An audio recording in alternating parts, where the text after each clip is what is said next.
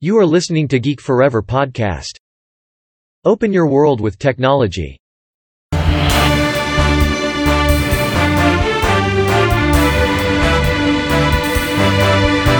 This is Geek Daily. วัสดีครับ ผมดนทราดนจากดอดนบล็อกนะครับ และนี่คือรายการ Geek Daily นะครับ รายการที่จะมาอัปเดตข่าวสารวงการธุรกิจ เทคโนโลยีและวิทยาศาสตร์ใหม่ๆ ที่น่าสนใจนะครับ ที่ผมจะมาเล่าให้ฟังผ่านรายการ Geek Daily สำหรับใน EP นี้ก็มี 2 ข่าวที่ค่อนข้างที่จะประจวบเหมาะกันในช่วงเวลาเดียวกันที่น่าสนใจมากๆนะครับนั่นก็คือข่าวแรกก็คือการ ก้าวลงจากตำแหน่ง CEO ของเจฟเบโซนะครับที่เป็น CEO ของอ่า Amazon มาตั้งแต่ก่อตั้งบริษัทนะครับตอนนี้เนี่ยเขาก็ได้ก้าวลงจากตำแหน่งเพื่อขึ้นไปเป็นประธานของบริษัท โดยจะมีการเปิดทางให้กับแอนดี้เจสซี่นะครับซึ่งเป็นผู้บริหารระบบข่าวของ Amazon เนี่ยขึ้นมาดำรงตำแหน่งนี้แทน ซึ่งแน่นอนนะครับว่าถือว่าเป็นการเปลี่ยนแปลงครั้งสำคัญนะครับขององค์กรอย่าง Amazon ที่มีประวัติศาสตร์มาเกือบ 30 ปีนะครับ ซึ่งตอนนี้ต้องบอกว่าเบโซเนี่ยก็ถึงเวลาแล้วนะครับ ที่เขาจะต้องก้าวลงนะครับ ต้องบอกว่าด้วยวัยด้วยอะไรหลาย ๆ อย่างนะครับ ที่เขาจะต้องส่งต่อให้กับคนรุ่นใหม่นะครับ มานำพา Amazon เพื่อก้าวต่อไปในอนาคตนั่นเองนะครับ ต้องบอกว่าภายใต้การดูแลของเบโซสเนี่ยอ่า Amazon ได้พัฒนาจากร้านขายหนังสือออนไลน์ กลายมาเป็นตลาดอีคอมเมิร์ซบนระบบอินเทอร์เน็ตที่ใหญ่ที่สุดแห่งหนึ่งของโลกนะครับ แล้วก็เขาได้สร้างสรรค์นวัตกรรมมากมายออกมาไม่ว่าจะเป็นเรื่องของ Kindle นะครับ รวมถึงนวัตกรรมต่างๆ ที่เราใช้กันในอีคอมเมิร์ซไม่ว่าจะเป็นเรื่องของการรีวิว การใช้ one click เพื่อสั่งซื้อสินค้านะครับ รวมถึงเป็นผู้ผลักดันสำคัญนะครับให้กับเหล่าสตาร์ทอัพให้ได้พึ่งพา infrastructure ของ Amazon Web Service นะครับที่ทาง Jeff Bezos เนี่ยได้สร้างขึ้นมาเพื่อเป็นที่รองรับสำหรับเหล่าสตาร์ทอัพหน้าใหม่นะครับที่อาจจะมีทุนที่น้อยนะครับ สามารถที่จะสเกลกิจการได้อย่างง่ายดายมากยิ่งขึ้น ซึ่งแน่นอนนะครับว่าบริษัทเทคยักษ์ใหญ่หลาย ๆ บริษัทนะครับ ก็เติบโตมาจากการเริ่มต้นด้วยการใช้บริการอย่าง Amazon Web Service นั่นเอง และแน่นอนนะครับว่าตัวเอ่อ Amazon Web Service เองเนี่ยก็เป็นหนึ่งในแผนกที่สร้างรายได้และก็กำไรให้ Amazon สูงที่สุด ซึ่งแจสซี่เองเนี่ยก็มาจากผู้บริหารของส่วนนี้ ซึ่งสามารถที่จะ นำพา Amazon ที่จะก้าวต่อไปในอนาคตได้อย่างมั่นคง เบโซจึงสามารถที่จะวางมือลงไปได้นั่นเอง รวมถึงอายุที่เขามีอายุถึง 57 ปีนะครับในตอนนี้ก็ถึงเวลานะครับที่สำคัญก็คืออาจจะรอวันเกษียณอย่างวัยเกษียณในช่วงอายุ 60 ปี ซึ่งเราจะเห็นได้จากฝั่งตะวันออกอย่างในประเทศจีน แจ็คมาแห่งอาลีบาบาก็เกษียณตัวเองไปก่อนหน้านี้แล้วนะครับ ซึ่งเป็นการส่งต่อให้กับคนรุ่นใหม่ให้มาบริหารกิจการของพวกเขา ซึ่งแนวคิดของเจเบโซก็น่าจะคล้ายๆกันนั่นเองนะครับแล้วก็อีกสาเหตุหนึ่งก็น่าจะเป็นการที่เขาอยากจะทำตามความฝันของตนเองนะครับ ถ้าใครเคยอ่านหนังสือของเจเบโซเนี่ยจะพบว่าเขาเนี่ยมี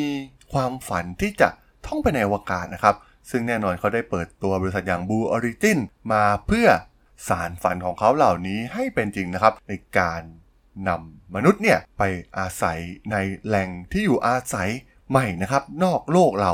ซึ่งคล้ายๆกับอีลอนมัสนะครับเราจะเห็นได้ว่า ทั้งสองเนี่ยมีความฝันที่ใกล้เคียงกันนะครับ และพวกเขาก็พยายามที่จะทำมันให้สำเร็จนั่นเอง ส่วนอีกข่าวหนึ่งก็จะเป็นเรื่องของอีลอน มัสนะครับ ต้องบอกว่า 2 คนนี้เนี่ยถือว่าเป็น 2 นักธุรกิจที่ประสบความสำเร็จมาก ๆ นะครับ ก่อนหน้านี้เราได้เห็นข่าวว่าอีลอน มัสเนี่ยได้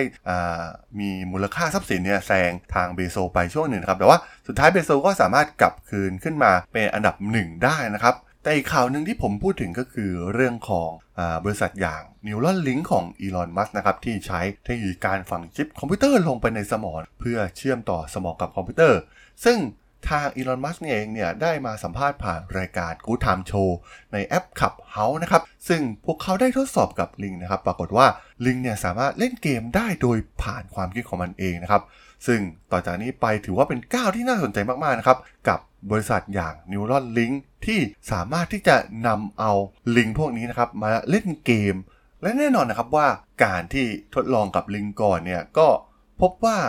มันไม่มีเอฟเฟกอะไรกับลิงมากนะครับ ไม่มีการแสดงพฤติกรรมแปลกๆอะไรออกมาหลังจากที่ฝังชิปเหล่านี้เข้าไป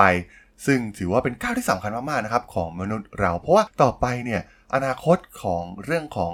Brain Computer Interface เนี่ยถือว่าเป็นก้าวที่สำคัญมากๆ ของมนุษยชาติเลยก็ว่าได้นะครับ เพราะว่ามันจะเปลี่ยนทุกอย่างนะครับ เมื่อชิปคอมพิวเตอร์เนี่ยสามารถทำงานร่วมกับสมองมนุษย์ได้ เราไม่อยากจินตนาการโลกในอนาคตเลยนะครับว่ามันจะเป็นอย่างไร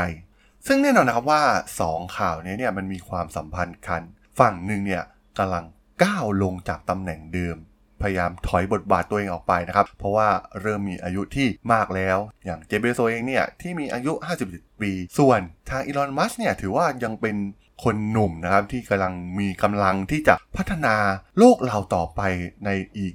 นับ 10 ปีนะครับ เพราะว่าเขายังมีอายุเพียงแค่ 49 ปีเท่านั้นนะครับ ซึ่งสามารถที่จะพัฒนาอะไรอีกมากมายให้กับโลกเราได้นะครับ โครงการต่างๆของอีลอน มัสเนี่ย ถือว่าน่าสนใจนะครับ เป็นสิ่งที่เปลี่ยนแปลงโลกให้ดียิ่งขึ้นแทบจะทั้งสิ้นนะครับ ไม่ว่าจะเป็นเรื่องของเทสลาที่ผลิตรถยนต์ไฟฟ้านะครับทำให้สภาพแวดล้อมของโลกเนี่ยดีขึ้น รวมถึงโครงการอย่าง Solar City ที่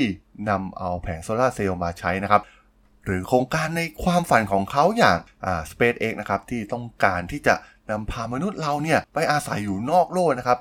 ซึ่งถือว่าเป็นความฝันที่น่าสนใจมากๆนะครับรวมถึงอีกหลากหลายอย่างนะครับ หลากหลายธุรกิจที่อีลอน มัสเองเนี่ยสนใจแล้วก็ Impact ต่อโลกเรามากๆ ซึ่งเราจะเห็นได้ว่าเวลาเขายังมีเหลือนะครับ มากพอที่จะทำฝันเหล่านี้ให้เป็นจริง แน่นอนนะครับมันเหมือนกับว่าเป็น การส่งต่อให้กับคนรุ่นใหม่อย่างอีลอน มัสเช่นเดียวกันนะครับ หลังจากเห็นบทบาทของเบโซมานานนะครับ ถึงตอนนี้อนาคตอีก 10 ปีเนี่ย มันก็เป็นเวลาของอีลอน มัสนะครับที่จะเฉิดฉายในวงการธุรกิจโลก และแน่นอนนะครับว่าความรวยของเขาเนี่ยก็คงจะมีความมั่งคั่งยิ่งขึ้นไปกว่าเดิมนะครับ หลากหลายธุรกิจของอีลอน มัสเนี่ยถือว่าเป็นธุรกิจที่มองถึง โลกอนาคตนะครับ การทำโลกเราให้น่าอยู่ขึ้นแทบจะทั้งสิ้น ซึ่งแน่นอนมันจะสามารถสร้างรายได้ให้กับเขาอีกมากมายเช่นเดียวกัน นี่ยังไม่รวมถึงโครงการอย่างนิวลลิงที่เป็นข่าวไปนะครับ ซึ่งหากมันทำได้จริงเนี่ยมันสามารถมาใช้เชิงพาณิชย์ได้จริงๆ เนี่ย โห มันคงทำให้ Elon Musk เนี่ย รวยขึ้นอีกมหาศาลเลยทีเดียวนั่นเองนะครับผม สำหรับเรื่องราวของ Elon Musk และก็ Jeff Bezos ใน EP นี้เนี่ยผมก็ขอจบไว้เพียงเท่านี้ก่อนนะครับสำหรับเพื่อนๆที่สนใจเรื่องราวข่าวสารวงการธุรกิจเทคโนโลยีและวิทยาศาสตร์ใหม่ๆที่น่าสนใจนะครับ ก็สามารถติดตามกันได้นะครับทางช่อง Geek Forever Podcast ตอนนี้ก็มีอยู่ในแพลตฟอร์มหลักๆทั้ง Podbean Apple Podcast Google Podcast Spotify YouTube แล้วก็จะมีการโหลดลงแพลตฟอร์ม Blockdit ในทุกๆตอนอยู่แล้วด้วยนะครับ ถ้าอย่างไรก็ฝากกด Follow ฝากกด Subscribe กันด้วยนะครับ แล้วก็ยังมีช่องทางในส่วนของ Line แอดที่ t h r a d o n t h a r a d h o l สามารถแอดเข้ามาพูดคุยกันได้นะครับ ผมก็จะส่งสาระดีๆพอดแคสต์ดีๆ ให้ท่านเป็นประจำอยู่แล้วด้วยนะครับ ถ้าอย่างไรก็ฝากติดตามทางช่องทางต่างๆ กันด้วยนะครับสำหรับใน EP นี้เนี่ยผมก็ต้องขอลากันไปก่อนนะครับเจอกันใหม่ใน EP หน้านะครับผม สวัสดีครับ